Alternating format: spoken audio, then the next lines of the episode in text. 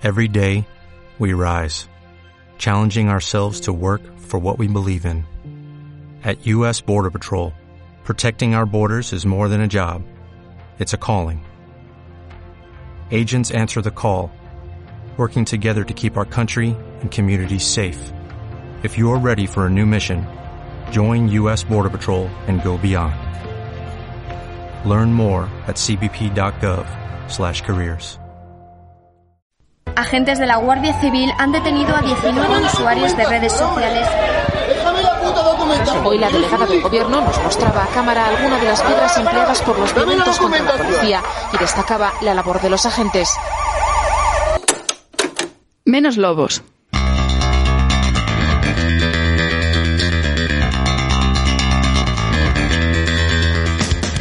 Menos lobos. Radio libre contra la represión.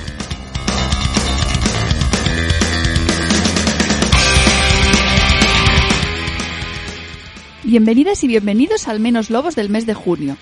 Saludamos a las que nos escucháis a través de las ondas, en el 88.5 de la FM Granadina. Un saludo especial a los presos y presas de la cárcel de Albolote. Saludamos también a nuestras oyentes de Radio Pica en Barcelona y de Radio Resaca de Nou Barris también en Barcelona. A las de Onda Latina en Madrid, a las de Radio Espiritrompa en Huesca y a las de Irola y Ratia en Bilbao. Y por supuesto, también a las que escucháis los podcasts a través de la web de la radio radioalmaina.org o de la web del programa menoslobos.net, donde ya sabéis que también subimos información complementaria sobre el tema de cada monográfico. En este programa repasaremos las noticias represivas del último mes.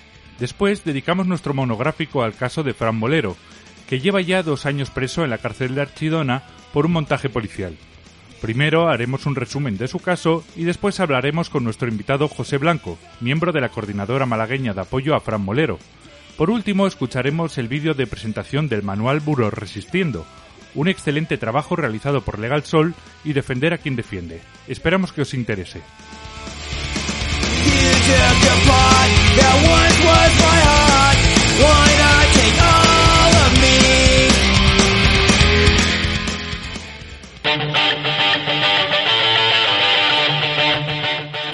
Noticias.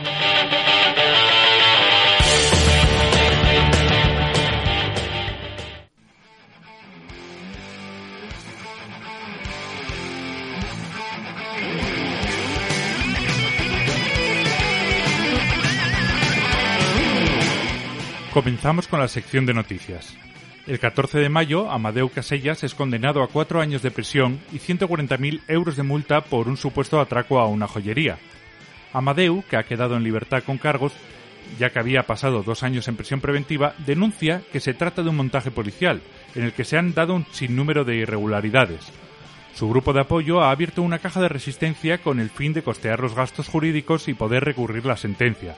Es destacable que Amadeu tuvo que cumplir ocho años de cárcel de más por una condena anterior. El 17 de mayo, una mujer dominicana denuncia a una pareja de mozos de escuadra por haberla insultado, agredido y detenido ilegalmente cuando regresaba a su casa tras su jornada laboral en el medicalizado Hotel Plaza de Barcelona. Entre otras cosas le dijeron, tú eres doctora o en realidad eres una puta y tú eres un animal.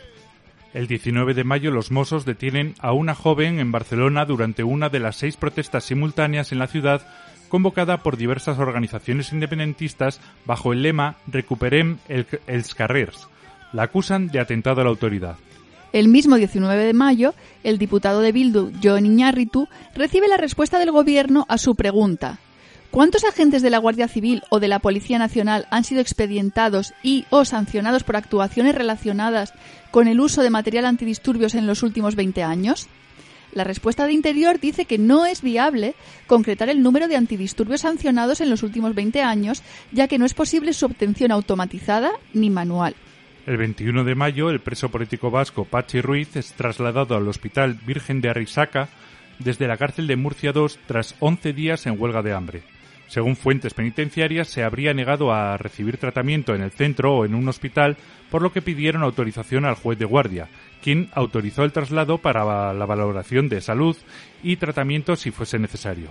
Al cierre de estas noticias, Pachi sigue en huelga de hambre, aislado en el módulo de enfermería, para protestar por las amenazas que, denuncia, ha recibido por la dirección de la cárcel Murcia II tras las movilizaciones llevadas a cabo en protesta por la situación que ha generado el COVID-19 en los centros penitenciarios y también para pedir el fin de la dispersión.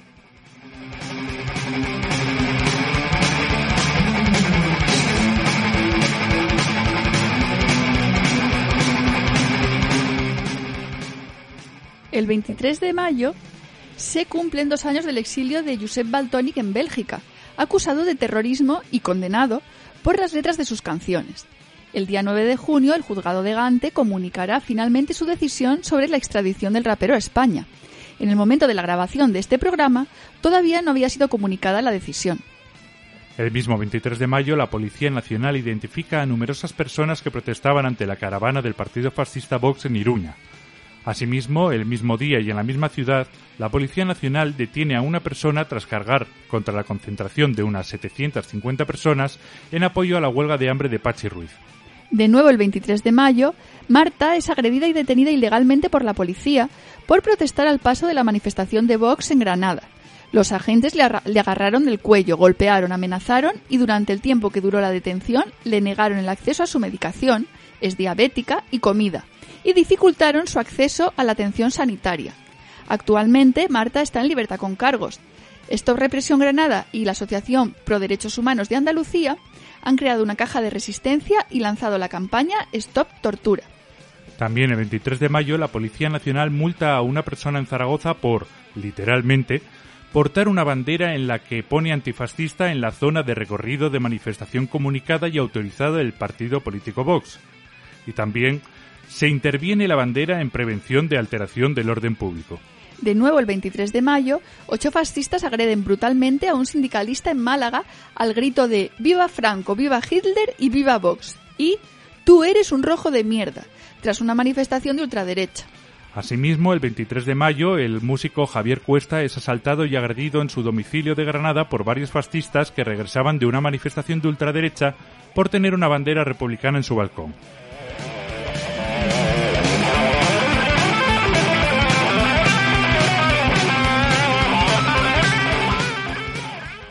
El 24 de mayo se conoce la petición de la Fiscalía contra Dani, que lleva más de siete meses de prisión preventiva tras manifestarse el 16 de octubre de 2019 en solidaridad con el pueblo catalán tras la sentencia del proceso.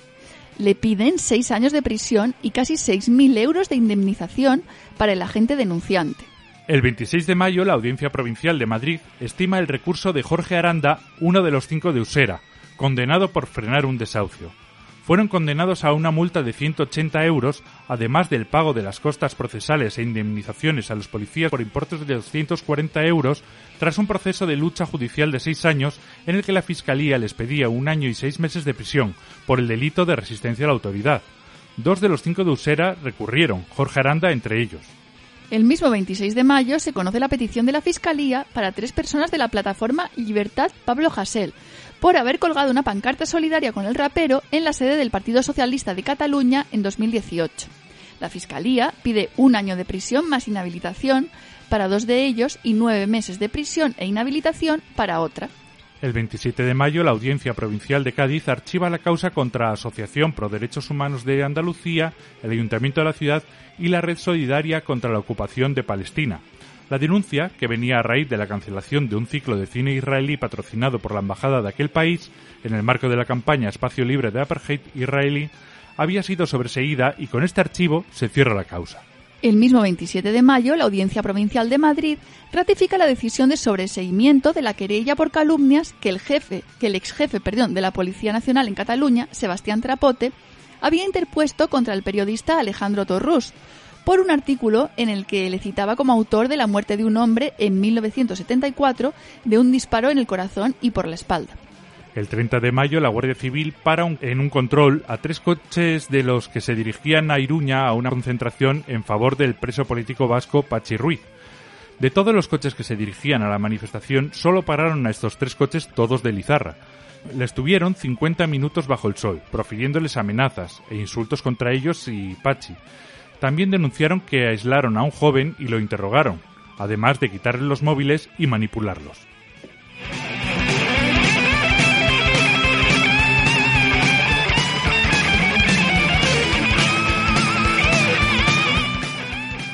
El 2 de junio, el juzgado de instrucción número 3 de Alcalá de Henares abre diligencias por la irrupción de activistas del colectivo LGTB en la Catedral de la ciudad durante una misa en abril de 2019 en protesta por unos cursos organizados por dicha diócesis. La querella ha sido interpuesta por la Asociación Española de Abogados Cristianos.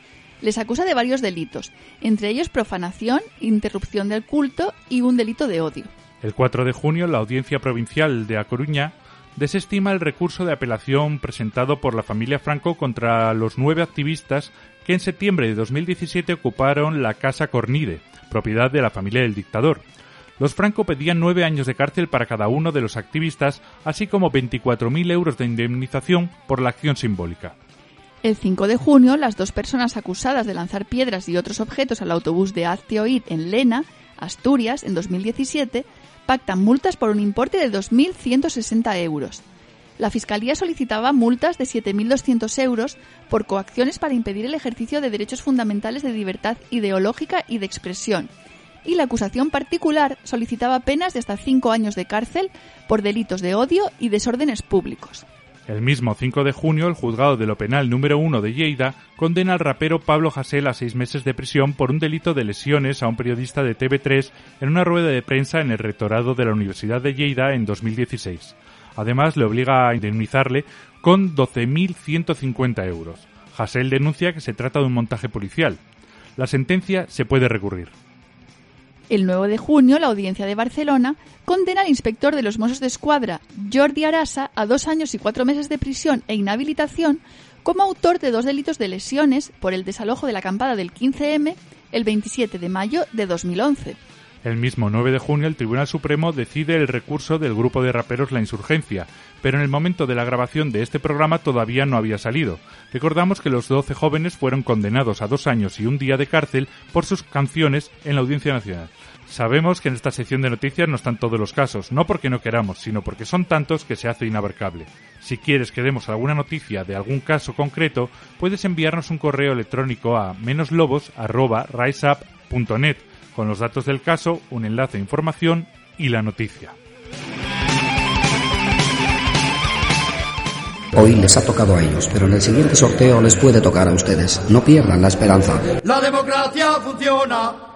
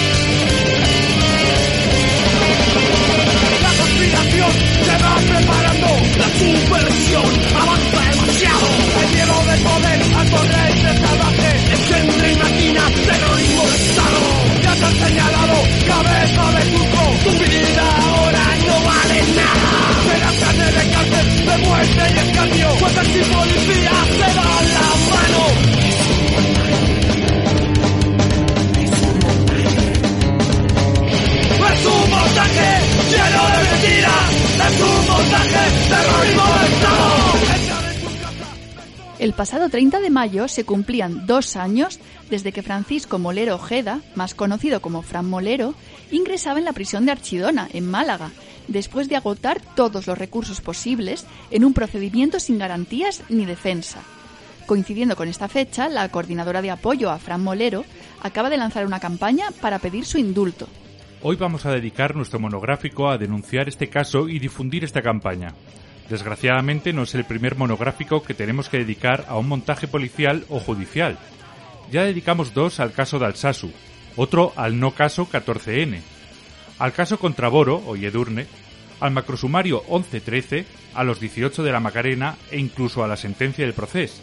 Y mientras tanto, a lo largo de los dos años y medio que llevamos haciendo el programa, también hemos ido informando de otros muchos montajes en nuestra sección de noticias y probablemente haya habido muchos otros de los que no nos hayamos enterado. Y en todo este tiempo, documentando estos casos, hemos podido observar que, aunque son muy diferentes entre sí, siempre tienen algunos rasgos en común.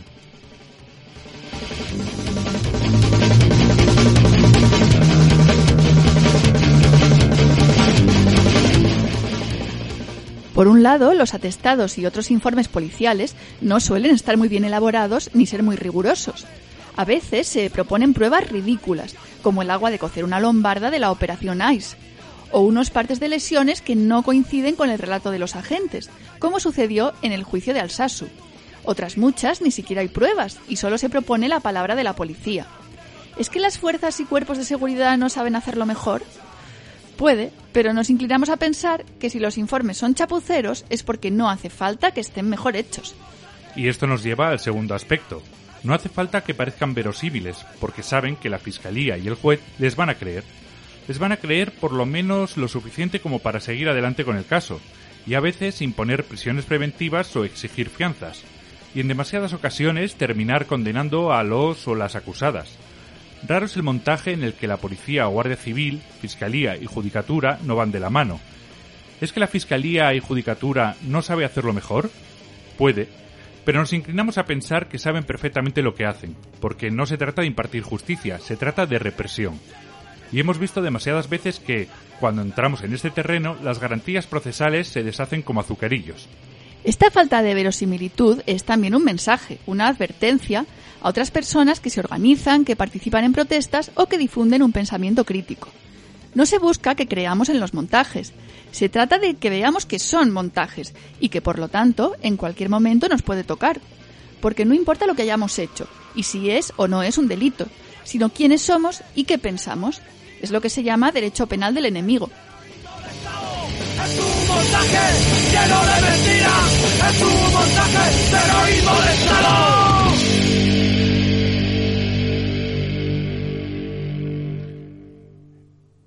Tercer aspecto. Incluso cuando los condenados finalmente salen absueltos o con condenas muy bajas, que no es lo mismo pero les evita entrar en prisión, la represión ya se ha ejercido, porque estas personas, sus amigos y amigas, familias y colectivos, han estado sufriendo esa amenaza y esa incertidumbre, y dedicando una cantidad ingente de energía al caso durante años.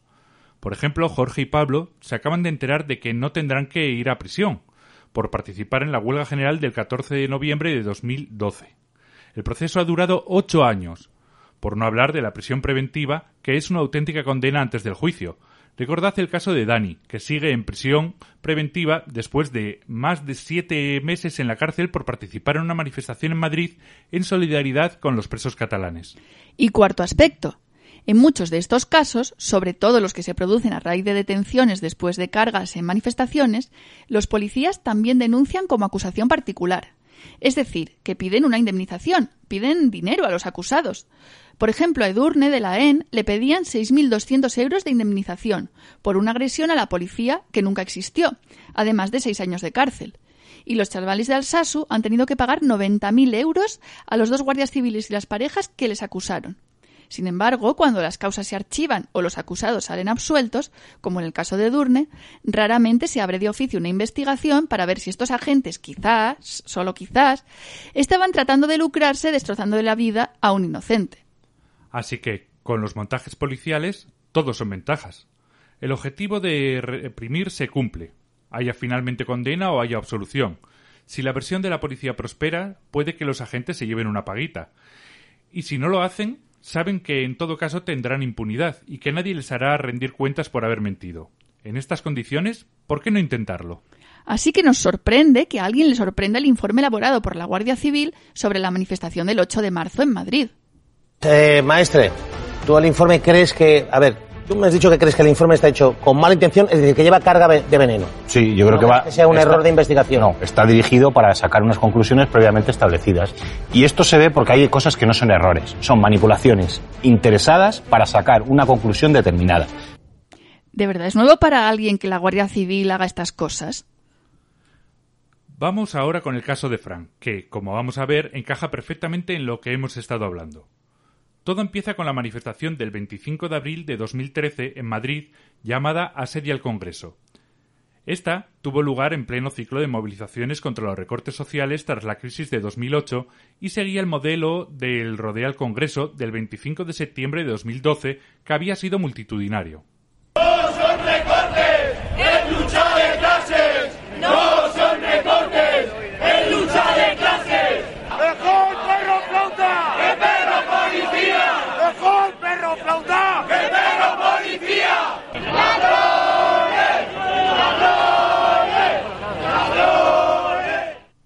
Sin embargo, esta manifestación no tuvo tanto éxito de convocatoria como las que la precedieron. De hecho, tuvo una participación muy escasa. Pero bueno, se desarrolló sin incidentes hasta las ocho y media, poco antes de abrir los informativos de televisión de la tarde. Como ya había pasado en la Mani del 25S y como participaría el año siguiente en las marchas de la dignidad del 22M, en ese preciso y oportuno momento comienzan las cargas contra los manifestantes. La excusa, un grupo de unas 15 personas que estaba zarandeando las vallas que cercaban el Congreso y al que los antidisturbios ignoran antes y en el momento de cargar, pese a que estas personas eran las que se encontraban más cerca de ellos, justo enfrente, a escasos metros. José Ignacio Menchero, la policía ha cargado contra los manifestantes después de que estos derribaran las vallas.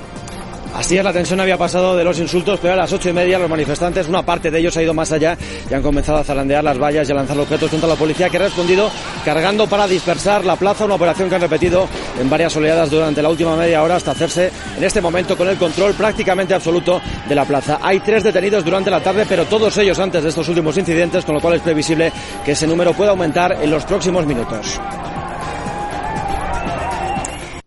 Hay que señalar que había 1.400 policías antidisturbios para poco más de 2.000 manifestantes. No tocaban ni a dos manifestantes por policía. ¿De verdad en esa situación vieron necesaria una carga indiscriminada?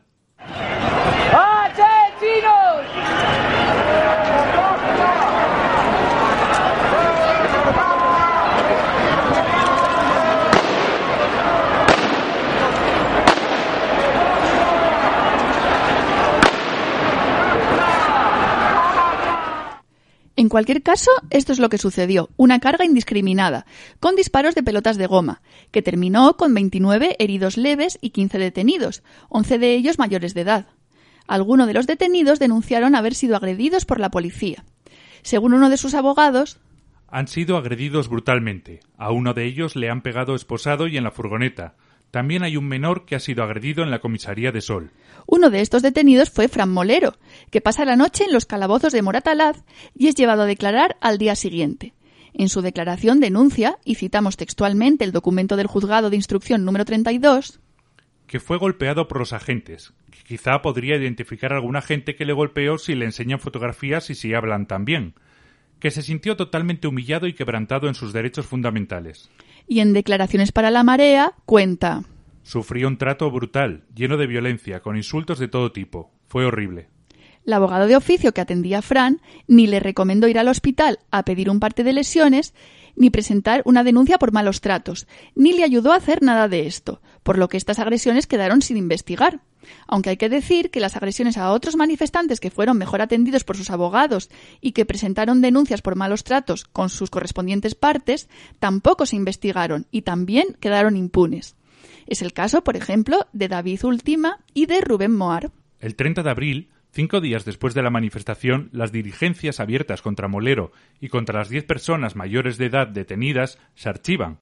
Todas ellas habían sido acusadas en un mismo atestado policial de lanzar objetos contundentes contra la policía. Así que el caso parecía cerrado. Pero aquí empieza la historia de vulneración del derecho a la defensa de Fran Molero. Vamos a verlo. Alguien debió haber calumniado a Joseph K puesto que sin haber hecho nada malo, fueron a arrestarlo una mañana. La cocinera de la señora Grubash, su patrona, que cada día le traía el desayuno hacia las ocho de la mañana, vino esta vez. Era algo que jamás había ocurrido y esperó aún un momento. Desde su almohada veía a la anciana que vivía en la casa de enfrente y que observaba con una curiosidad nada habitual en ella. Luego, sin embargo... El 21 de mayo de 2013, poco menos de un mes después de este archivo, el caso se vuelve a abrir. Molero no fue el único detenido del 25A al que se le reabrió el caso, pero sí que fue el único cuyo caso llegó a juicio. Todos los demás se archivaron antes.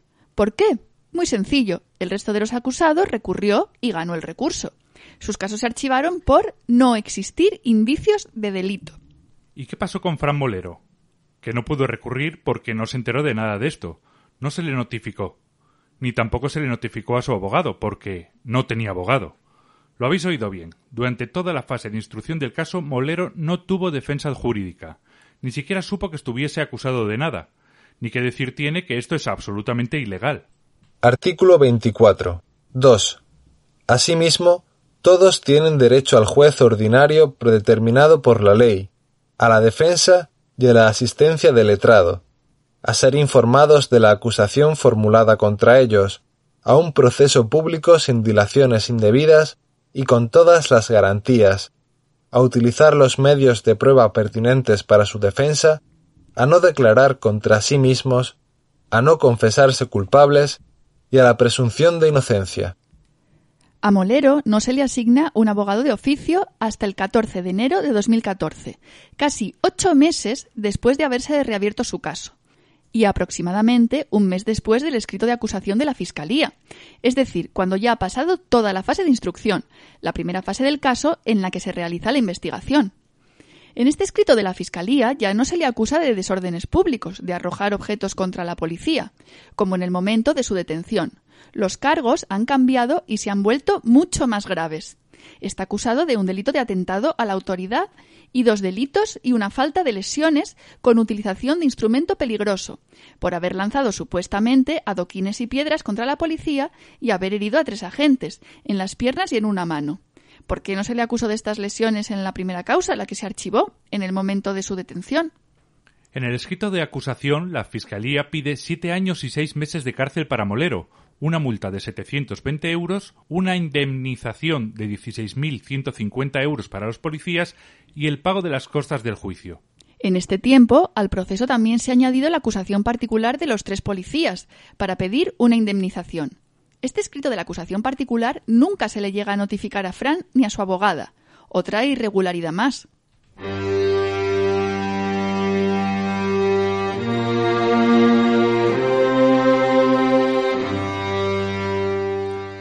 Estás escuchando Menos Lobos. Un programa de radio libre contra la represión.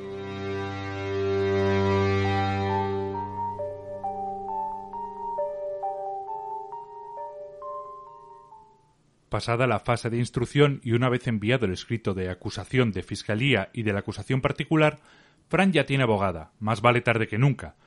Pero es que la falta de defensa jurídica de Fran se va a prolongar mucho más, porque tiene la malísima fortuna de que se le asigne de oficio la misma letrada que le atendió cuando fue detenido, esa que no le recomendó que fuese a hacerse un reconocimiento médico para pedir un parte, ni le informó de que podía interponer una denuncia por malos tratos, esa misma letrada que seguiría en su línea de no hacer nada. ¿Qué no hace esta señora? No busca testigos, aunque Fran le contó que en la manifestación estuvo acompañado por dos amigos, no hace nada para localizarlos ni conocer su versión. Tampoco busca vídeos, ni fotografías que puedan demostrar la inocencia de Fran. Hay que tener en cuenta que había una multitud de gente y muchas imágenes grabadas por periodistas y por particulares a través de los teléfonos. Tampoco interroga al médico forense que examinó a los policías y realizó el informe, ni estudia el informe ni lo cuestiona de ninguna manera. En su escrito de defensa no aporta absolutamente ninguna prueba, salvo la declaración de Fran. Tampoco trata de averiguar qué pasó con el resto de los detenidos y cómo habían evolucionado sus procesos respectivos, que a esas alturas ya estaban archivados. Por no hacer, ni siquiera estará presente en el juicio, al que acude una sustituta. En esta situación llega el juicio oral. En él solo declaran, además de Molero, cuatro policías de Vigo, tres de los cuales son acusación particular y tienen, por lo tanto, e- interés económico porque pueden conseguir una indemnización. El cuarto, que solo declara como testigo, también venía de Vigo y es un compañero suyo. Ni siquiera se llama a declarar al médico forense que hizo el informe de las lesiones de los policías. Así que la sentencia se basa exclusivamente en la palabra de los policías, que dicen que Fran estaba allí y les tiró piedras y les tiró las piedras que les causaron las lesiones. ¿Pruebas? Ninguna. Hasta un punto llamativo. Vamos a verlo. Por un lado, vemos la identificación de Fran. Escuchamos las declaraciones de los agentes de, en el juicio. ¿Esta persona llevaba el rostro descubierto o lo llevaba tapado? Él llevaba un- una tipo pañoleta eh, palestina de estas que se Sí. llaman, que están ahora tan de moda y tal. Pero bueno, en diversas ocasiones la bajaba, la subía, la bajaba, la subía. Es decir, yo le reconozco perfectamente, vamos. Eh, Por cierto, eh, ¿está seguro de que era este señor? 100%. Eh, ¿Llevaba el rostro tapado o sin tapar? Lle- llevaba una palestina. La llevaba a veces, se, se bajaba la palestina, se la quitaba y otras veces se la volvía a poner. Entonces esta persona era evidente, aparte la forma de vestir iba totalmente de oscuro, primero iba destapado, luego se tapó con una palestina y luego se lo volvió a quitar. No, no, no. No, además iba vestido muy característico de oscuro, con una, un pañuelo tipo Palestina. ¿Un hombre joven vestido con un pañuelo palestino y ropa oscura en una manifestación? ¿Hay algo menos específico que esa identificación? Los agentes también hacen alusión, para identificar a Frank como agresor, a numerosos vídeos que supuestamente estaban en Internet. Incluso un agente dice que se adjuntaron como prueba. Yo no sé si usted observa en multitud de vídeos que aparecen en la prensa, en la cual aparece este señor, pues bueno, eh, haciendo esa acción y tal. La gente que estaba alrededor de él, pues incluso algunos pues eh, alardeaban a su alrededor. Solo miraban. Sí, Nadie miraban. hacía nada. Y incluso en los vídeos se escucha, cuidado, que eso es mucha tela, que como le dé, en fin, yo le podría decir muchos, le podría mandar muchos enlaces donde aparece ese tipo de vídeos. Tiro tres, cuatro adoquines. Más. Incluso hay imágenes que se adjuntaron en el cual coge una losa, la rompe y con las partes de la losa empieza a lanzar a los agentes actuantes. Esto no es verdad. Ni se adjuntaron vídeos ni se aportaron enlaces. Quizá porque no lo sabía. Nos llama mucho la atención la mentira, pero también el que nadie pidiese ver estos vídeos para comprobar lo que los agentes estaban diciendo. Ni la jueza ni la abogada de Fran. En cuanto a la situación que se dio y en la que los agentes fueron supuestamente lesionados, estos se contradicen en muchos aspectos. Molero lo explicaba así en una entrevista para Furia de Radio de Irola y Ratia en 2015. Me gustaría que nos contaras un poquito también, bueno, hablando del, del juicio, de tu valoración personal de, del montaje policial al que has sido sometido, qué contradicciones eh, se han dado en el juicio, que nos cuentes un poquito más. Claro, mira, en cuanto asistí al juicio, eh, primero eh, di primero yo solo el testimonio, sin los policías delante, y luego iban entrando a la sala, pues, de en uno en uno. Y entonces, eh, bueno, uno dijo que yo estuve como una hora tirando piedras, otro dijo que media hora, otro que cinco minutos, otro un cuarto de hora, otros que había más gente alrededor, otros que no, que si a siete metros, que si a treinta metros, o sea, una contradicción pero pero pero enorme, una farsa total, aquello aquello parecía una, una película malísima, vaya, aquello, aquello era una farsa total, total, total. Vamos a ver un poco estas contradicciones. Una de ellas, como ha dicho Fran, es la distancia a la que él estaba de los policías. Y bueno, este señor pues se encontraba a escasos metros nuestros durante un periodo bastante prolongado de tiempo eh, lanzando objetos contra nosotros. Eh, vamos por partes. Sí. Dice usted bastante cerca. ¿Puede decir a qué distancia más o menos? Sí, a escasos metros, hombre, eh, sobre unos 8 o 10 metros más o menos. Sí, de hecho fue en la Castellana, que es un sitio amplio y es que estaba ahí a 15, 20 metros. ¿Me puede decir aproximadamente, ustedes estaban estáticos, ¿no? Sí. ¿Aproximadamente a qué distancia estaba este señor? Más o menos. Pues más o menos entre 10 metros, 30 metros. Tampoco se pusieron de acuerdo en el tiempo que estuvo supuestamente tirando piedras. ¿Me podría decir más o menos, si más o menos se puede usted calcular el tiempo en que estuvo el señor tirando piedras? Unos cuatro minutos, tranquilamente. Eh, ¿Nos puede decir eh, más o menos? eh, ¿Estuvo mucho tiempo lanzando objetos, supuestamente? ¿Estuvo poco? Sí, sí, estuvo. Tampoco lo sabría calcular, pero igual 15 minutos, 20 minutos. Estuvo bastante. ¿no? Ni en si era el único que lanzaba piedras o si había más personas. Dice usted que estuvieron, estuvo, estuvieron como un cuarto de hora más o menos lanzando. ¿Él y otros o solo él? Eh, a ver, vamos a ver, este señor exclusivamente es en el que nosotros nos habíamos centrado porque eh, allí había periodistas, había gente allí increpando verbalmente y tal, pero en ese momento solo estaba él. Eh, ¿Había más personas tirando piedras?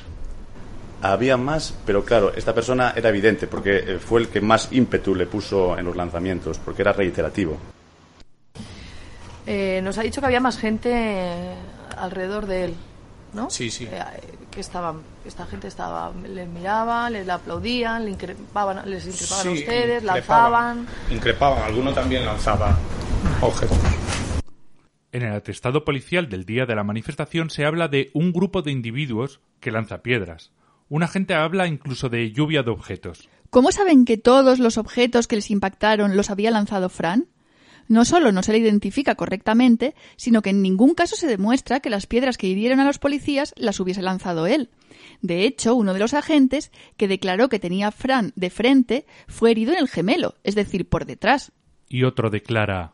Eh, ¿Le puedo contestar? Sí, por supuesto. Yo si veo que me viene un adoquín de frente, me Ujú. aparto. Entonces tengo tiempo suficiente para que no me impacten todos los que este señor me lanza. Lo que demuestra que no vio venir el adoquín que le hirió y por lo tanto que no vio quién era quien se lo estaba tirando. Pero hay más. Es que ni siquiera hay pruebas de que esos policías estuvieran allí. Porque, y aquí sí que hay documentación gráfica, os dejaremos un enlace al vídeo Francisco Molero contra el Reino de España, donde podáis verlo, los policías que lo detuvieron no llevaban el número de placa. Así que ni siquiera podemos saber si los que le denunciaron estaban realmente allí.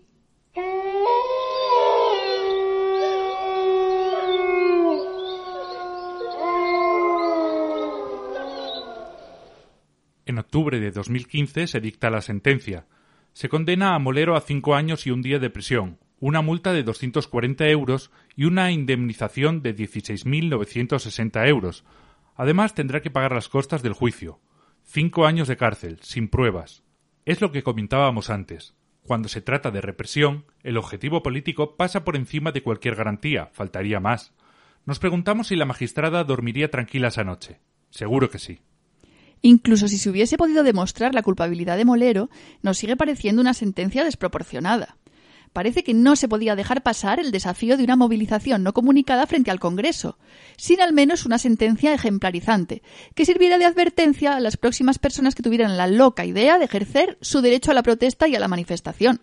Las indemnizaciones también son muy elevadas, sobre todo teniendo en cuenta la situación de Fran, que estaba en paro y cuidando de sus padres, ambos enfermos. Le escuchamos. También tengo una responsabilidad civil que tengo que pagar de cerca de, de los 17.000 euros y eso es lo que, lo que más me tiene más preocupado, porque si no, si no lo pago ahora me va a perseguir de aquí a 20 años.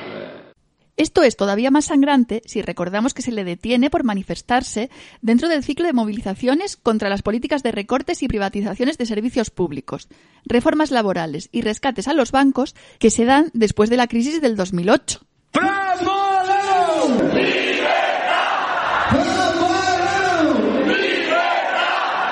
Siguiendo con el proceso judicial, no nos extraña que con la misma abogada de oficio el recurso de apelación a la Audiencia Provincial de Madrid no dé resultado. Además, siguen las irregularidades y la indefensión. Nadie plantea el incidente de nulidad, que podría haber hecho que todo el proceso se anulase, por haber estado Fran en toda la primera fase del caso sin abogado. La abogada deja pasar casi todo el plazo antes de informar al Colegio de Abogados que ella no puede hacerlo. Y el abogado de oficio sustituto designado nunca llega a dar señales de vida. De esta forma se llega, el 3 de mayo de 2016, al recurso de amparo en el Tribunal Constitucional, ya con otros abogados. Y el Constitucional responde en un tiempo récord, eh, solo nueve días después. Cabe preguntarse si tuvieron tiempo de leerlo, que no lo admite a trámite. ¿Por qué? Citamos textualmente. Por no haber satisfecho debidamente la carga consistente en justificar la especial trascendencia constitucional del recurso. Sin embargo, en el recurso se dedicaban 23 páginas a fundamentar esa relevancia al constitucional. Y después de esto, el Tribunal de Estrasburgo, Tribunal Europeo de Derechos Humanos, tampoco admite a trámite el recurso. Hay que tener en cuenta que la tasa de admisión de los recursos de amparo ante el Constitucional ronda el 1% de los casos presentados. En cuanto a Estrasburgo, se admiten aproximadamente un 2% de los casos. Es el doble, pero sigue siendo poquísimo. Nos ha parecido interesante extraer de este recurso ante Estrasburgo la enumeración de todos los derechos humanos que se han vulnerado en el caso de Molero. Vamos a verlo. Artículo 3. Prohibición de la tortura. Artículo 5. Derecho a la libertad y la seguridad. Artículo 6.2. Derecho a la presunción de inocencia. Artículo 6.3a. Derecho a ser informado de la naturaleza y la causa de la acusación. Artículo 6.3b. Derecho a disponer del tiempo y facilidades necesarias para preparar su defensa. Artículo 6.3c. Derecho a ser asistido gratuitamente por un abogado de oficio al carecer de medios de defensa. Artículo 6.3d. Derecho a la citación e interrogatorio de los testigos en igualdad de armas. Artículo 10. Derecho a la libertad de expresión. Artículo 11. Derecho a la libertad de reunión y asociación. Y finalmente, artículo 14. Prohibición de discriminación por causas políticas. Y estamos llegando al final de este proceso. Los padres de Fran Molero piden el indulto al gobierno, por aquel entonces de Mariano Rajoy, que lo deniega el 17 de abril de 2017. Y aquí hay que señalar otra irregularidad. El expediente del Ministerio de Justicia por el que se niega el indulto se ha extraviado y los abogados de Fran que lo solicitaron nunca han podido verlo. Y así, después de este proceso lleno de arbitrariedades e irregularidades, el 30 de mayo de 2018, hace ya dos años, Fran Molero ingresa en la cárcel de Archidona. Muy buenas tardes, un saludo muy fuerte a toda la audiencia de Telesur y mientras España se prepara para una nueva moción de censura contra el gobierno del presidente Mariano Rajoy, aquí en la prisión andaluza de Archidona ha entrado hoy para cumplir condena de cinco años y un día el activista Fran Molero, considerado por el Sindicato Andaluz de Trabajadores como un nuevo preso político del Estado español. Molero participó en abril de 2013 en una manifestación de rodea al Congreso de los Diputados que acabó con enfrentamientos con la policía. Hubo decenas de detenidos y entre ellos estaba él, que ahora ha sido acusado por participar en esa manifestación y va a pasar más de cinco años en esta prisión de archivado. Se ha entregado de forma voluntaria.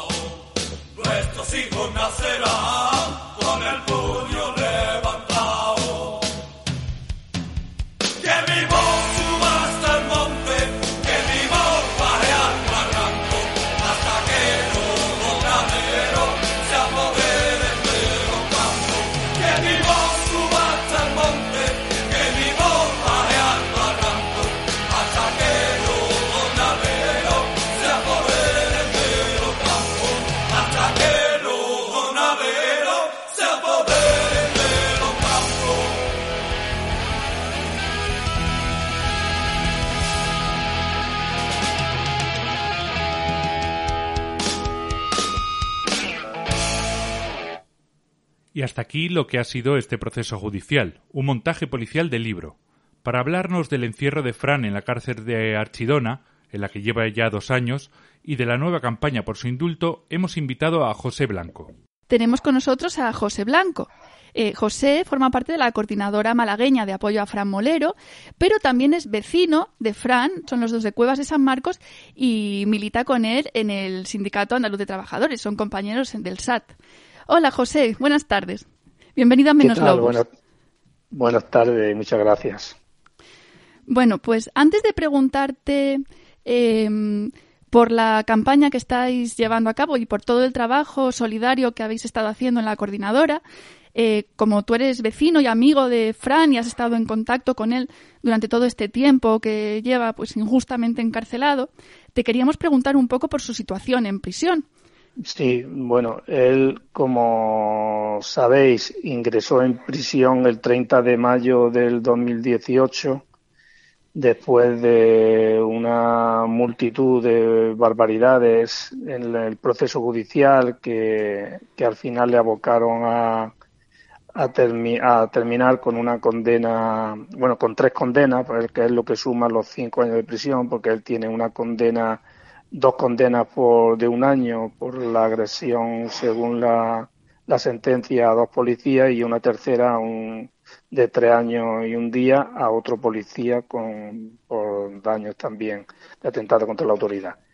Entonces, pues mmm, eso, el, el, el 30 de, de, mayo de 2018 se, se ha cumplido ahora dos años desde su ingreso en prisión y, y, este en este segundo año pues hemos relanzado otra vez la, algunos de los, de los objetivos que nos planteamos al inicio cuando, cuando creamos la coordinadora malagueña de apoyo a Fran Molero.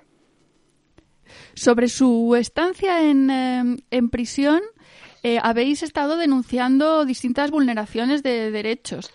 Eh, si Sí. te parece, vamos a comentarlas un poco para denunciar esta situación.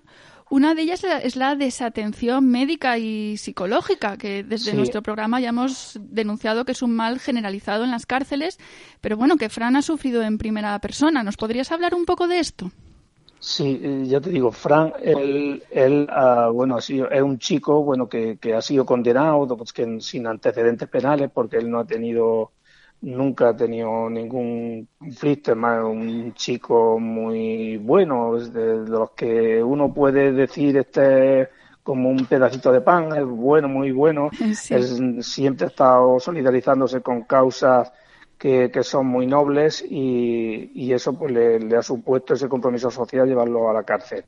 Él cuando, cuando ya se, al principio no se creía, no se creía que efectivamente pudiera eh, resultar una, mm, una condena contra él. Y cuando ya después de nosotros echar todos los recursos que había, que había a nuestro alcance para intentar frenar esa barbaridad de sentencia, pues ya se vio abocado a tener que ingresar en prisión y, y prácticamente desde que ingresa en prisión a él se le cae el mundo encima y, y bueno, se tira los primeros tres meses de una manera muy, muy mal, muy mal.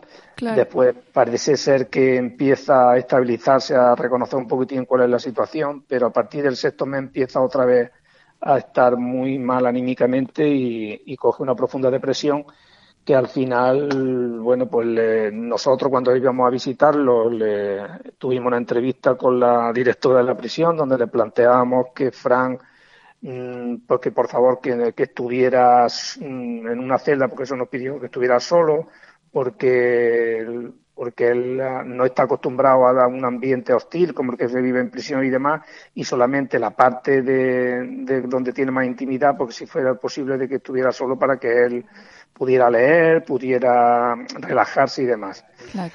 Esa petición fue concedida durante un mes después de la visita que, que le hicimos a la directora de la cárcel, pero a raíz de ahí otra vez volvieron a, a ponerlo con un legionario que había sido, que en fin, lo pusieron también por una historia de violencia que tuvo con no sé quién y empezó también a pasarlo mal y, y- y se agravó mucho más su, su estado anímico. Eso, como te decía, entró en una de- profunda depresión y, y empezábamos a reclamarle a, la institución penitenciaria, a la dirección de la cárcel, que por favor les est- estuviera encima de él, que alguna psicóloga le hiciera un seguimiento, o psicólogo le hiciera un seguimiento, porque él incluso nos, de manera indirecta, nos insinuaba de que, de que se iba a suicidar, de que no quería seguir, porque no soportaba estar en una situación que jamás creyó que, que lo que había pasado en Madrid lo llevara a tener que cumplir una condena de cinco años y un día. Ya. Y, y bueno, lo dijimos a la dirección de la cárcel, lo, se lo, lo denunciamos también públicamente, pero solamente lo vio una psicóloga un ratito, un ratito, y, y desde entonces no volvió a, a verla más y estuvo desatendido psicológicamente, de- vamos, de- prácticamente en su totalidad.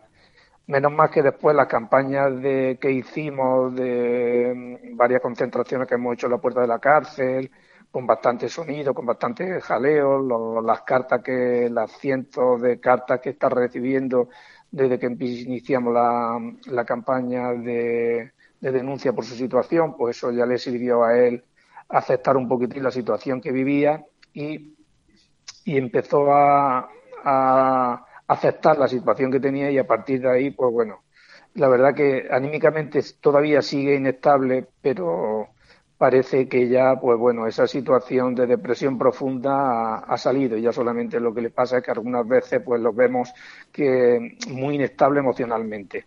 Pero en la actualidad, pues bueno, está esperanzado porque ahora mismo hay una propuesta del juez de vigilancia penitenciaria de que se le conceda un permiso, pero ni la fiscalía ni la prisión se han pronunciado sobre esa propuesta y, estamos expectantes a ver qué es lo que va a pasar en, en los próximos días, si se le concede o no. Mira, también te quería preguntar por esto de los permisos, que es otra cosa de la que hemos hablado en este programa en general, que en las prisiones lo que supuestamente son derechos de los presos, como los permisos, se otorgan o se niegan un poco arbitrariamente y se utilizan como parte del castigo. En el caso Pues de sí. Fran, habéis denunciado que se le han estado negando permisos a los que tenía derecho eh, varias veces. ¿Nos puedes contar un poco cómo ha sido este proceso? Sí, eh, hombre, él ya lleva dos años. Como te he dicho, la condena de cinco años y un día supone la suma de esas tres condenas que suman los cinco años y un día. Entonces él lleva ya, pues prácticamente la, casi la mitad de la condena hecha, cuando Sí. todo y la mayoría de los presos, cuando no tienen ningún parte, porque él no ha tenido ningún parte de mala conducta, ni tiene ningún problema, pues se le ha concedido ah, el, la- el permiso. Y sin embargo a él, pues lo estamos pidiendo insistentemente. Primero lo solicitamos por el tema de, de, la, de la ayuda que necesitaba, porque él, antes de, ingresar en prisión, su tarea principal, ya que no tenía trabajo, era cuidar a los padres. La madre tiene epilepsia, el padre está de salud muy mal, con problemas, tenía problemas de corazón, problemas de respiratorio y demás, y prácticamente él que le hacía el seguimiento al tratamiento, le llevaba a, los médicos, le controlaba las citas médicas y demás, y bueno, esa era su dedicación. Y, y nada, ninguna de esas solicitudes que le hicimos, porque hay un apartado del, reglamento de régimen penitenciario donde sí se le puede conceder tercer grado por, por tema humanitario. Y él reunía también todos los requisitos que eso pide. Lo hicimos también, pero se hizo caso omiso a esa solicitud y, y a la altura que estamos, pues lleva ya dos años y pico en prisión y no ha, y no ha disfrutado de ningún permiso. Ningún Cuando permiso. prácticamente va a ser la mitad de la condena, la va a cumplir dentro de poco. Claro. Otro tema del que te queríamos preguntar. El pasado mes de febrero, el, el padre de Fran es ingresado en el hospital con una neumonía grave por la que ha terminado falleciendo. Y bueno, nos ha parecido gravísimo eh, todas las trabas que ha recibido Fran para ir a visitarlo y los malos tratos que denunció eh, de lo, mm, que sufrió cuando lo sacaron de la cárcel para hacer finalmente la visita. ¿Nos puedes hablar de todo esto? Sí, mira, eso, eso él tiene derecho por, por tema de gravedad familiar y siendo un padre, o sea, un familiar consanguíneo directo, que en este caso era el padre, tenía derecho de cero a siete días, creo que daban, o cuatro, cuatro días, perdón, de cero a cuatro días de visita a- al familiar. Y, y más y me cuando existen los antecedentes, como te he dicho antes, de que él era el que lo cuidaba, que lo conocía eh, y demás, porque Claro. está íntimamente relacionado el deterioro de salud que ha, que ha sufrido el padre, está íntimamente relacionado pues, desde que él ingresó en, pri- en prisión. Y, el, y bueno, pues el- nosotros solicitamos que fuera a, a ver eh, a su padre porque creíamos que iba a morir eh, en el mismo hospital. Después, bueno, se prolongó un poquito más y fue unos días más tarde. Pero bueno, la cuestión que él se le conceden, no sé si fueron dos o tres horas, lo que se le concedió, sí, un par de horas, un par de horas fue lo que se le concedió estar con el padre. Eh, es trasladado por la Guardia Civil a la comisaría de policía de, de Antequera. Allí, una vez que llega Antequera, ya estaban avisados del delito que había cometido Frank y como aparecía que había agredido a tres policías, pues los policías lo reciben allí con una actitud muy violenta verbalmente y después de amenazarlo y demás, pues lo meten en un coche, en un Z, de esos de los pequeños. Sí. Eh, no sé si por desgracia habéis estado detenido alguna vez, pero los coches de los policías en la parte trasera no es de, de espuma ni es de Sky, es duro y, y entonces y no le pusieron el cinturón de seguridad y se fueron a Toleche desde la comisaría hasta el hospital a mucha velocidad y cogiendo todas las rotondas que había y por haber y él pegándose porrazos en el coche desde que sale de la comisaría hasta que llega al hospital. Después eh, va esposado, va esposado, van dos coches eh, patrulla con, con él, donde van una parte, unos policías van delante, otros policías van detrás y se presentan allí en el hospital, bueno, eh, prácticamente, ah, prácticamente no, en la misma puerta del hospital, eh, menos mal que el padre y la familia y la madre y el hermano no lo vieron, va esposado y le quitan la, la esposa en la puerta de la habitación Y, bueno, es cuando lo dejan allí dentro y estuvo allí pues un par de horas o así hasta que hasta que dan por terminado la visita y, vienen de vuelta para, para prisión. Bueno, qué barbaridad. La verdad es que es indignante todo el, mm. todo el asunto. Eh, mira, otro tema del que hemos estado hablando últimamente, a ver si nos puedes explicar cómo, bueno, si le ha influido a Fran o cómo lo ha vivido él en su caso, los efectos del coronavirus en, dentro de las prisiones.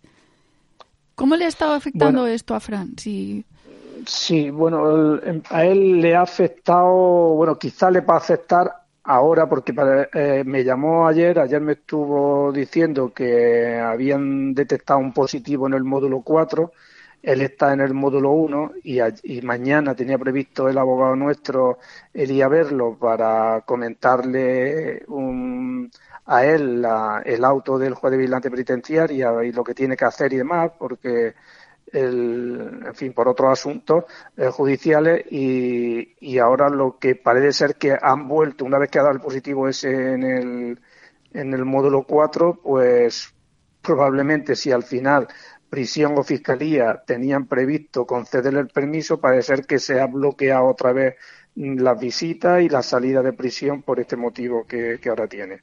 Él se ha, ellos plantearon de que bueno que los funcionarios que no hubiera tanto ajetreo de entrada y salida de funcionarios porque los funcionarios se ve que no estaban guardando, no tenían, no guardaban las medidas de subida suficientes y era un peligro para entrar en prisión el virus y, bueno, pues al final pues parece que sí, que, ha dado un positivo uno en el módulo 4 y, veremos a ver si eso no se carga también el permiso ese que, podríamos, que tenemos muy cerca y, tengamos que esperar todavía mucho más tiempo para verlo. Bueno, esperemos que no. Aunque es verdad que todas estas cosas se están paralizando en muchas, en muchas prisiones por este motivo. Y, bueno, hemos estado hablando un poco de, todas las vulneraciones de derechos que ha sufrido Fran en prisión, pero bueno, durante todo este periplo él no ha estado solo. Eh, ha tenido, ha recibido mucha solidaridad y teníamos, queríamos también preguntarte por esto. ¿Cómo se ha organizado esta solidaridad con Fran? Si nos puedes explicar un poco en qué ha consistido vuestro trabajo, la actividad de la coordinadora de apoyo. Bueno, Fran ha estado siempre respaldado por el Sindicato Andaluz de Trabajadores, donde es militante. El, sindicato, pues bueno, le ha estado, le está pagando eh, el dinero de, su estancia en prisión para que la familia no tenga que hacer ningún gasto porque es que no pueden, no, no pueden, la familia de Fran es muy humilde. Y, eh, y después entendíamos que, bueno, para que pasa a salir del ámbito de y demás, Fran es muy conocido en Málaga porque él ha estado siempre eh, colaborando en muchos colectivos, organizaciones, plataformas y demás, y entonces entendíamos que como lo conocían por más sitios, para que no fuera solamente el SAT el que quizá pudiera restringir la solidaridad y el apoyo hacia él, pues eh, desde los colectivos que lo conocían, pues tomaron la iniciativa de crear esa coordinadora malagueña para apoyar a él en todo este proceso que lo está sufriendo eh, muy mucho. Y, y, bueno, desde que él entró en prisión, pues nos pusimos mano a la obra, con todos somos creo que son aproximadamente unos 18 o 20 colectivos de Málaga y provincia. Y, y bueno, pues lo que nos hemos dedicado es eso, a intentar que no se encuentre solo, pues además de las marchas que hemos organizado eh, a la prisión, hemos también hecho manifestaciones en la localidad donde él, él vive, en Puebla de San Marcos, para que la familia también se sienta arropada por, por todo lo que está pasando. Claro, muy importante. Y, y, entonces, pues, bueno, ha servido para eso. Quizás es el bálsamo que más le está sirviendo a él de, de no verse solo, porque la situación de penuria económica que tiene la familia, pues la verdad lo estaría pasando aún peor de lo que, de lo que ya está. Claro. Y, bueno, has comentado que, que, Fran ha recibido también muchas muestras de apoyo, ¿verdad? Mm, de otras personas, pues como que, que han respondido a vuestro llamamiento a la solidaridad, de cartas, de ¿nos podías hablar un poco de esto? Sí, bueno, además nosotros, a raíz de, porque Fran, además de los cinco años y un día de prisión, se le condenó a tener que indemnizar a los policías con 17.370 euros por, por la, en la sentencia. Entonces, lo que hicimos fue organizar también un crowdfunding, una recolecta por Internet para poder conseguir que, que bueno que lo beneficie porque él es insolvente y entonces entendíamos que lo decía el abogado que si no tenía eh, una voluntad firme de pago y empezar a pagar algo de responsabilidad civil los beneficios penitenciarios no lo iba a disfrutar cosa que a esta altura no lo ha disfrutado y, estamos pagando desde hace ya pues casi un año se está pagando 500 eh, euros al mes de responsabilidad civil y eso lo hemos conseguido a raíz de la solidaridad que hemos encontrado en, muchos sitios, no solamente en la sociedad malagueña, sino también pues, en Andalucía y a nivel estatal. Eh, así que, que sí, la verdad que es muy gratificante ver que gente que, que, está, que ha sufrido esa misma situación y colectivos que también han estado y están en la lucha por, los derechos civiles, pues se han volcado con el caso de Fran porque es un, caso más flagrante de, que efectivamente en, la justicia es un auténtico aparato de, terror. Ahí se está, vamos, con este chico no se han respetado los más mínimos derechos de procesales y, y al final eh, han destrozado una vida y la de una familia por, por una intencionalidad política. No, no vemos nosotros ahí otra cosa más que eso. Pues sí, efectivamente, es un caso de represión política de manual, vaya. Eh, bueno, has hablado del crowdfunding. Nosotros pondremos el enlace en nuestra web menoslobos.net para quien quiera colaborar y mm, también pondremos la dirección de la prisión para que la gente siga escribiendo cartas. Muy bien. Eh, Bueno, ahora mismo acabáis de lanzar una campaña para, para volver a pedir el indulto de, de Fran, ¿verdad? ¿Nos podrías explicar cuáles son las peticiones de la campaña? Bueno, ya se hizo desde que él ingresó en prisión y cuando ya se nos, ya tuvimos la, el, nos denegaron el amparo al constitucional y también nos denegaron el amparo al, Tribunal Europeo de Derechos Humanos, bueno, derechos humanos no nos negaron, que no llegaron ni a, ni a estudiarlo, pues ya lo único que teníamos en la mano era poder solicitar el indulto. Eh, nosotros sabíamos que efectivamente no iba a ser, no somos ingenuos, sabíamos que el PP no iba, bueno, del PP no iba a ser absolutamente nada con esa petición, pero bueno, esta era lo que había que, explotar y lo hicimos lo mandamos y al poquito tiempo resuelve con una rapidez increíble, mm, resuelven denegando ese, ese indulto. Y una vez que ya se constituye, eh, bueno, se, se, concede mm, el, la, la, moción de censura y sale el PP del gobierno y se constituye otro gobierno, pues el, planteamos otra, otra solicitud de indulto en el cual pedíamos que como ya llevaba tanto tiempo en prisión, si no podía ser en la totalidad del indulto, que fuera la mitad o alguna de las condenas que tiene, que se le anulara y demás, para que con esa reducción de condena, pues ya como nos lleva mucho tiempo en prisión, pues inevitablemente le tendrían que dar la concesión de, de tercer grado y demás. Y eso es lo, que ahora hemos retomado. Ahora, eh, con el nuevo gobierno, después salido de las elecciones, pues lo que hemos hecho es redoblar los esfuerzos para plantear de que, bueno, este es la sentencia de Fran, no hay por dónde cogerla, y que, y que por lo menos se repare un poquito el daño con concediéndole el indulto. Hasta ahora estamos haciendo gestiones con, gente de, de Unidas Podemos para ver si efectivamente tienen acceso al gobierno y, y poder mm, que se mire esta, esta solicitud con, con mejor ojo. Y bueno, deseamos, deseamos que cuanto antes se conceda el indulto que yo creo que es merecedor a todas luces Fran Mulero. Claro que sí. ¿Y en qué está consistiendo la, campaña? ¿Tenéis prevista alguna movilización o algo que nos puedas contar?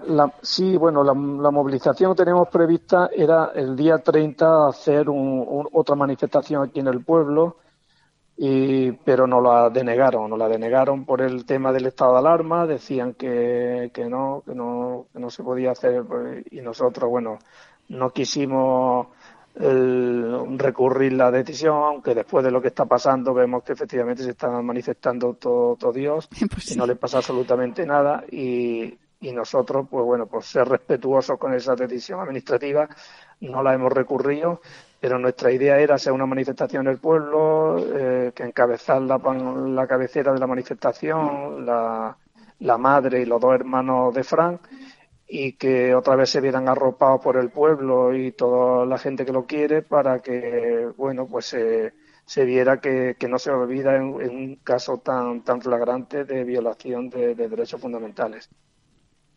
¿Y cómo podemos nosotras y todas nuestras oyentes apoyar esta campaña por el indulto? Hombre, podéis, se puede dirigir al Ministerio de Justicia, ah, de, escribirle y, decir que, bueno que se, está en favor de la solicitud de indulto que se ha pedido desde la- los padres de Fran, que son los que han ejercitado ese derecho, y, y, bueno y también pues solidarizándose haciendo haciendo donaciones por vía crowdfunding o en la cuenta corriente de él que tiene para para poderle pagar la responsabilidad civil, que yo creo que eso sí que no, no vamos a ver más remedio que pagarla sí o sí. Aunque, en fin, hay, en, en algunos momentos nos dicen que si se fuera capaz de conseguir el indulto, pues no sería necesario. Y ahí parece que hay jurisprudencia en los dos sentidos, pero. Y, y bueno, eso quizá eso es lo, lo más lo más importante, ¿no? Que se que, el- que, el- que la gente, que el Ministerio de Interior y el nuevo gobierno vea que hay un, una sensibilidad con el caso de Frank y que y que se le pueda conceder el indulto, que es lo que está más, a la mano de- del gobierno y poder parar ya esta barbaridad y este sufrimiento que está pasando él y la familia. Muy bien, pues nada, os animamos a todas nuestras oyentes a escribir al ministerio, a aportar al crowdfunding y a escribir a Fran a la dirección de la prisión que pondremos en nuestra página web. Y bueno, por nuestra parte no tenemos más preguntas. No sé si quieres añadir algo más. Nada, agradeceros el interés que habéis tomado por, esta causa y ya que los medios de comunicación convencionales no están haciendo nada, al contrario, lo que hicieron es criminalizarlo cuando esto salió en los medios de comunicación, lo que fueron criminalizarlo cuando el chaval es, es un encanto de, de crío, es- se hace querer porque es muy bueno, es de, la- de los buenos así que tú puedes, que conoces, que es que nunca ha hecho, ha tenido ningún problema con nadie ni nada, y que un chico en estas condiciones, sin antecedentes penales ni nada, puedan condenar a, a un chaval solamente con las declaraciones de tres policías que dicen que, que fue el que le tiró piedra y le hizo esos daños. Es que es una, una barbaridad, es que no hay, es que esa condena no tiene por dónde cogerla. Y sin embargo se ha hecho oídos sordos a todo el argumentario eh, que se hizo en su defensa, donde los policías eh, se contradecían en el momento de, la, de las declaraciones, incluso es más, mm, diciendo que estando de frente pues sufren daño en, en la, en la parte eh, trasera del, del cuerpo, cuando si tú estás de frente lo normal es que sufra lo- los daños en la parte frontal, no en la parte trasera, en fin. Es un cúmulo de, de situaciones y demás que, que no se entiende cómo en un Estado democrático se puede, se puede permitir que alguien se le pueda destrozar la vida de esa manera. Bueno, pues muchísimas gracias, eh, José, a ti por venir a hablarnos de Fran Molero y de la campaña por el indulto. Cuando hables con él, transmítele todo nuestro apoyo y toda nuestra solidaridad y mándale un abrazo muy fuerte. Y bueno, ya sabéis que para cualquier aspecto de este tema o de la campaña que queráis difundir, pues que estamos aquí a vuestra disposición en Menos Lobos. Pues muchísimas gracias. Un saludo. un saludo. Como resumen del monográfico de hoy, escuchamos el vídeo de la campaña por el indulto.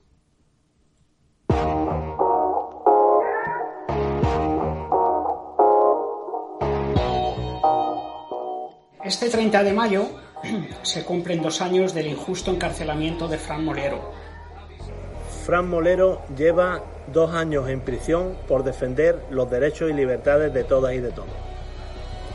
Fue condenado a cinco años de cárcel y un día por participar en la manifestación rodea el Congreso en Madrid, que fue vilmente reprimida por la policía.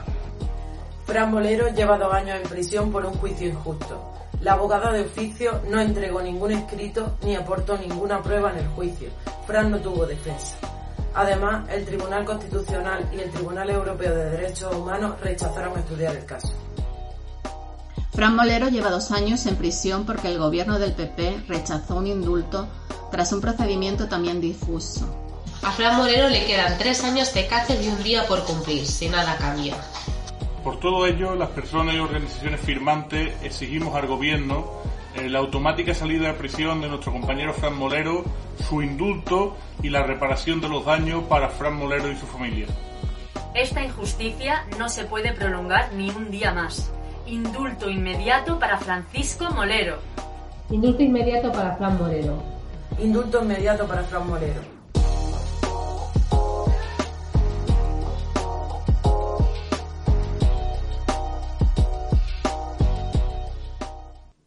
Bueno, pues ya sabéis, os dejaremos todos los enlaces de la campaña en nuestra web, para que podáis dar redifusión o adheriros como colectivo. También los enlaces al crowdfunding por si podéis hacer una aportación económica y, muy importante, la dirección de Frank en prisión. Os animamos a escribirle y a enviarle vuestro apoyo. Y por si todavía no os habéis decidido, os leemos un comunicado de Frank escrito desde la cárcel el pasado 4 de noviembre. Siento la obligación moral de dar las gracias a todas las personas que están ahí al frente, a las que no se olvidan de mí, a las que luchan en la calle, a las que me envían cartas de apoyo, en definitiva, a todas las personas que piensan en mí y luchan por mi libertad. Desde esta cárcel, gracias por vuestra entrega y compañerismo. Agradezco también el gran trabajo de recaudación de fondos que estáis haciendo para el pago de la responsabilidad civil, algo importante, que por otro lado abre camino hacia mi libertad, aunque la lucha en general es importante. Viendo a través de los medios informativos de comunicación cómo está la sociedad en este país, es imposible no emocionarse al ver el amor hecho práctica cuando las calles se llenan de personas luchando por la libertad de los presos políticos, por la independencia de los pueblos, por los pensionistas, los jornaleros, los sanitarios, por todas las causas justas. Dicho todo esto, os pido que sigáis luchando en las calles por todas las cosas que justifican este mundo mejor que con amor queremos. Desde la cárcel de Málaga II, Archidona. Hasta la victoria, Fran Molero. Dicen que dice la ley que somos iguales. Nadie te dirá en qué sitio, pues nadie lo sabe. Dime, dime, ¿para quién hicieron la cárcel? Porque el rico nunca entra y el pobre nunca sale. Decide aquí cómo hay que bailar. Y algunos siempre van para adelante y todos los demás siempre van atrás. Dicen que al que pide pan le suelen dar leña. No te la puedes comer, pero te calientas. Si tienes frío y pides calor, te dan una mierda. Vas a calentar, pero te alimentas. Dime quién te pide aquí cómo hay que bailar. Y algunos siempre van para adelante y todos los demás siempre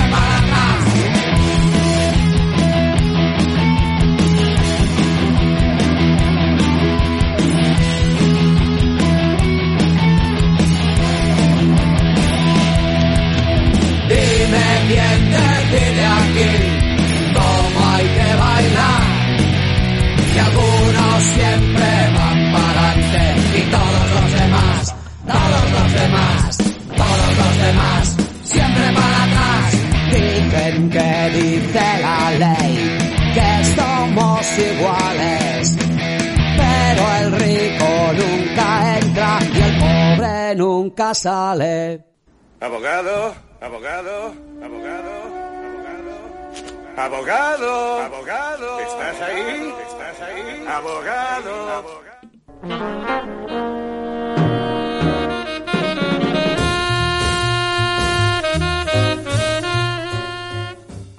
En la sección de consejos jurídicos de hoy, No vamos a hacer preguntas y respuestas, sino a presentar el trabajo que han hecho Legal Sol y defender a quien defiende, explicando cómo recurrir las sanciones administrativas derivadas del estado de alarma. Este ha consistido en una actualización del manual Buro Resistiendo, elaborado por Legal Sol hace años para adaptarlo a la nueva situación. Os lo queremos recomendar, ya que está muy bien elaborado e incluso incluye alegaciones tipo, que podéis utilizar si os han multado durante el confinamiento. Os dejaremos un enlace en nuestra web menoslobos.net para que lo podáis descargar. Y mientras tanto, vamos a escuchar un vídeo con consejos legales sobre cómo recurrir una sanción administrativa elaborado por Defender a quien defiende para presentar el manual.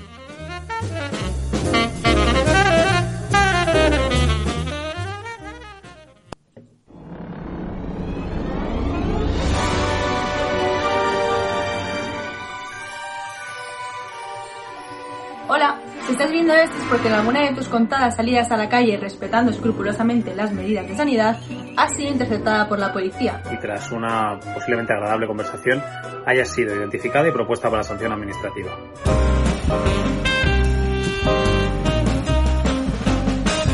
Pero no te preocupes, podría haber sido peor. Podrías haber chupado el guante al abrir la bolsa de la fruta o podías haber estornudado encima de un chiquillo. Durante los últimos años, lo de las multas ha sido el principal batalla legal dentro del ámbito de la protesta. Y es que en 2015 se activaron nuevas leyes destinadas a perseguir y criminalizar a los movimientos sociales aún más. Ahora, en el contexto de estado de alarma, también se ha convertido en la herramienta estrella, siempre en defensa de nuestra seguridad ciudadana.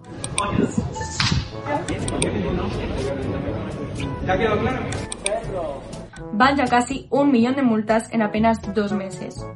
Queremos presentarte un manual para que en el caso de que te sancionen puedas defenderte. Una pequeña guía para que puedas hacer tus alegaciones y presentar tu versión de los hechos y hacer valer tu derecho.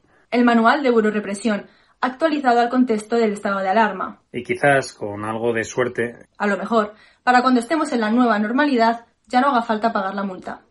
Si tuvieras fe, si tuvieras fe como un granito de mostaza. Con mucha frecuencia, especialmente en este contexto de estado de alarma, se utiliza la Ley de Seguridad Ciudadana, la conocida como Ley Mordaza. Este procedimiento tiene como consecuencia una multa. Recuerda que te permiten el pronto pago, y esto es importante, eso significa que no vas a recurrir. Más en concreto, implica que asumes tu versión de los hechos. Si nos preguntas a nosotras, aunque recurrir sea un rollo, creemos que pagar multas sin pelearlas no es la mejor opción. Ganan ellos. Te contamos rápidamente algunas cosas que tienes que tener en cuenta. Si no quieres llevarte un susto cualquier día, tienes que estar pendiente de las cartas que te van a enviar.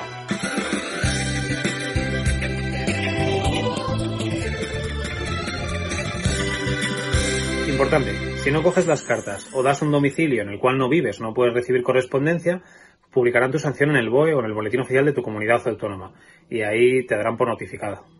Todas leemos el BOE cada día, ¿verdad?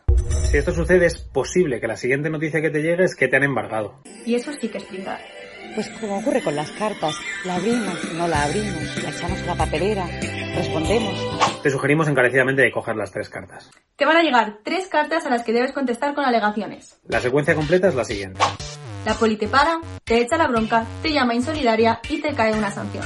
Días después, quizás un mes, Te va a llegar una carta a casa, el acuerdo de iniciación, en el que te van a informar de que has pringado. Y si lo lees atentamente, te van a dar dos opciones. bueno, en realidad tres. O no hacer nada, y en ese caso el procedimiento sigue adelante, O el pronto pago, es decir, asumir su versión de los hechos y pagar la mitad de la sanción, o presentar tus alegaciones en el plazo de 15 días hábiles. no cuentan ni sábados, ni domingos, ni festivos. Unos meses después, te va a llegar otra carta, la propuesta de resolución. La que lo más seguro no te den tampoco la razón y te den un nuevo plazo de 15 días para presentar alegaciones. Finalmente, meses después, te va a llegar la tercera carta, la resolución, donde también van a ignorar todo lo que has planteado previamente. Pero lo puedes recurrir, con el recurso de alzada. Entonces, toca esperar. Mm, Si no te contestan es que no te dan la razón. Llegas a este punto tienes que decidir si pagas o si recurres al contencioso administrativo, en un juzgado. Pero esto ya es otra historia, quizá para otro vídeo. Te contamos todo esto que seguramente has escuchado con sumo interés Para que sepas que existen herramientas a tu disposición si sientes que la sanción ha sido injusta. En el manual de Represión te contamos paso a paso cómo hacer estas alegaciones. En concreto, el manual de Buro Resistiendo. Versión actualizada en la web. Además, hemos creado modelos de alegaciones adaptados a las multas COVID para que puedas tú también modificarlo y adaptarlo a tu situación en concreto. Y sí, ha habido sanciones únicamente por tirar la basura y volver sin bolsa o por ir a comprar una coliflor. Esperamos que os sea útil y que os haga todo esto mucho menos complicado. Recuerda, Recuerda, la, única sanción que, se pierde es la que, no se recurre.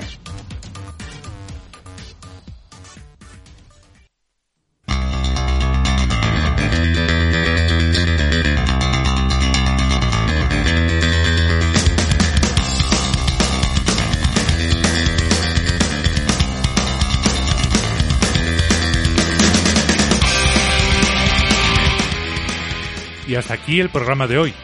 Esperamos que os haya interesado.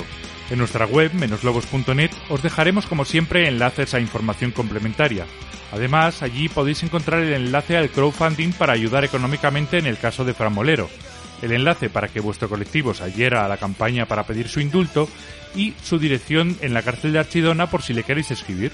Por otro lado, también os dejaremos un enlace a la recogida de firmas para pedir que cesen las amenazas, malos tratos y represalias contra el preso Pachi Ruiz en la cárcel de Murcia II y el fin de la política de dispersión y alejamiento. Estas son las reivindicaciones por las que lleva 30 días en huelga de hambre, aislado en el módulo de enfermería, y podría terminar muriendo. La indiferencia de instituciones penitenciarias supone un caso gravísimo de vulneración de los derechos humanos.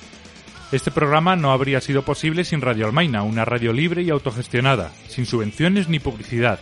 La información libre necesita medios libres que la difundan, así que ayúdanos a seguir con este proyecto entrando en radioalmaina.org y haciéndote socio.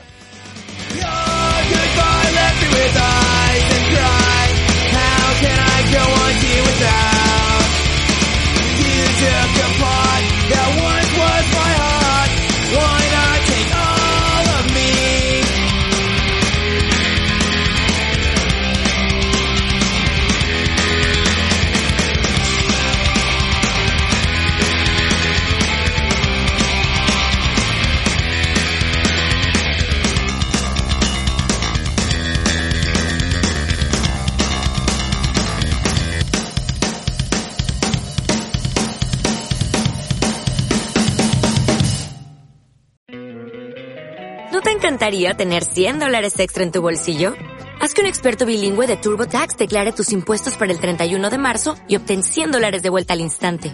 Porque no importa cuáles hayan sido tus logros del año pasado, TurboTax hace que cuenten. Obtén 100 dólares de vuelta y tus impuestos con 100% de precisión. Solo con Intuit TurboTax. Debes declarar para el 31 de marzo. Crédito solo aplicable al costo de la presentación federal con TurboTax Full Service. Oferta sujeta a cambios o cancelación en cualquier momento.